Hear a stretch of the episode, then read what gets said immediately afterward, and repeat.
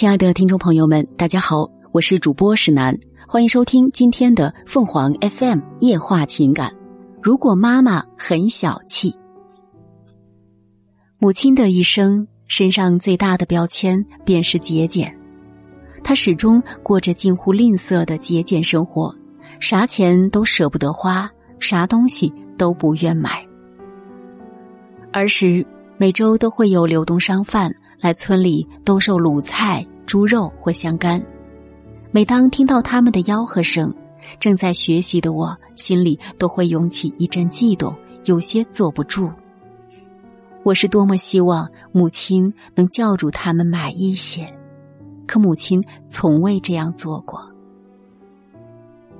每隔一段时间，村里还会来崩爆米花的，米是自家出，只要给几毛钱的加工费，便可以吃到一大袋香喷喷、甜丝丝的爆米花。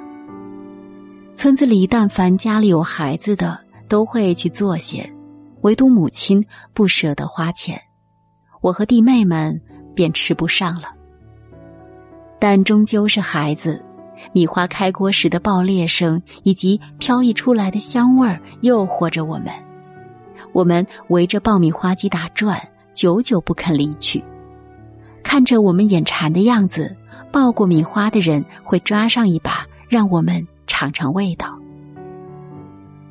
爆过米花的人家一两天是吃不完的。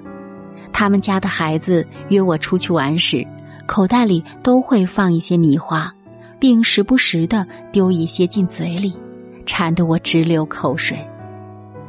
这让我难过的想哭，到底是没有志气。可母亲并不承认她的行为是节俭或小气。她说：“再好吃的东西，一口不就吃完了吗？”你把学习搞好，将来想吃啥就吃啥。他是威严的，说一不二。慢慢的，我和弟妹们便不再期望了，两耳不闻屋外的吆喝声，一门心思读书。我上高中时，母亲依然奉行无比节俭的生活方式，她甚至不让我常回家，自己也从不来城里看我。也不同意父亲来，原因是路费贵。每当有其他同学的父母来校探望，带他们出去吃大餐时，我都羡慕不已。后来大学毕业的我，在报社谋得了一份工作，并在省城安家落户，把母亲接来一起住。每月我给他的生活费，他用的很少。他总是在超市里买最便宜的打折菜，我说了他很多次，可他依然不改。再后来，每月的生活费居然原封不动的放在那里，在我的追问下，母亲才告诉我，她每天都会去小区垃圾桶里翻捡纸盒、饮料瓶等废物破烂，然后拿出去卖，卖的钱。能保证家里的开销，所以你不用给我生活费了。这让我既震惊又羞愧。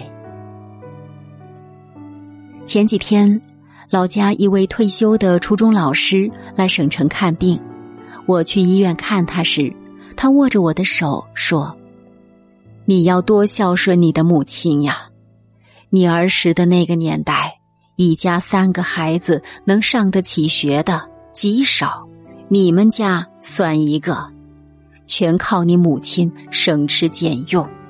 要不是她从指甲缝里省出钱来，你们三个哪能个个都读到大学呀？一语惊醒了我，我突然理解了母亲。他给我们的不是最好吃的、最好玩的，而是最可贵的接受文化教育的机会。正是有了这种机会，才得以让我们有了改变命运、迎来光明未来的可能。而当年那些吃着卤菜和米花的小伙伴们，大都只读完了小学和初中。便因为家里负担不起继续读书的费用而辍学了。此后，大多在工地上谋营生，过着辛苦而艰难的生活。现在，母亲依然保留着节俭的习惯。他说自己没有退休金，有些拖累我。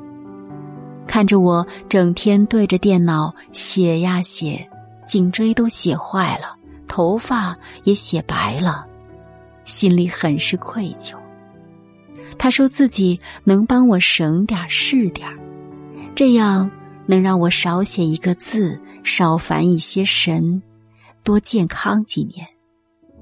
这是作为母亲的她最后能力所能及的。如果妈妈很小气，那一定是因为她很爱，很爱我们，在竭尽所能的爱着我们。